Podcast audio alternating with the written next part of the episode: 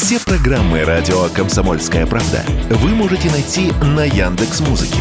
Ищите раздел вашей любимой передачи и подписывайтесь, чтобы не пропустить новый выпуск. Радио КП на Яндекс Музыке. Это удобно, просто и всегда интересно.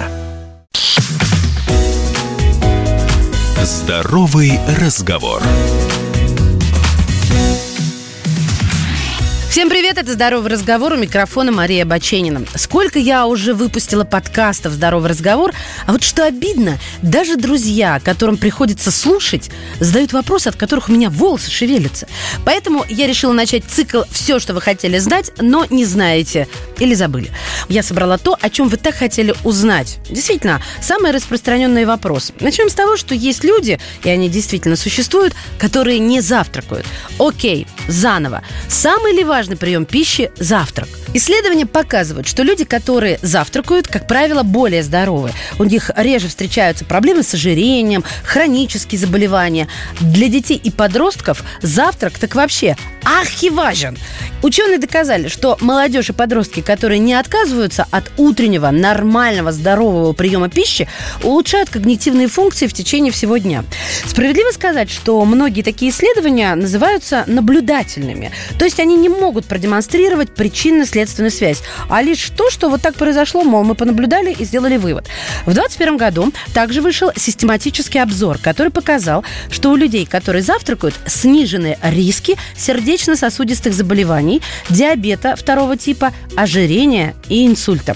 А это причины смертности, которые занимают лидирующие позиции в России и в мире среди неинфекционных заболеваний.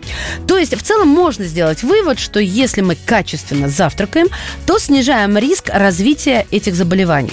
Ну а что значит качественный завтрак? Это прием пищи, который включает разные группы продуктов. Например, каши, яйца, овощи, фрукты, Просто вспомните, обычно мы все это берем на каком-нибудь шведском завтраке э, в нормальном отеле. И вот было бы здорово, чтобы у нас на столах с утра все это присутствовало. Завтраки, которые не отличаются разнообразием, не позволят нам как следует насытиться.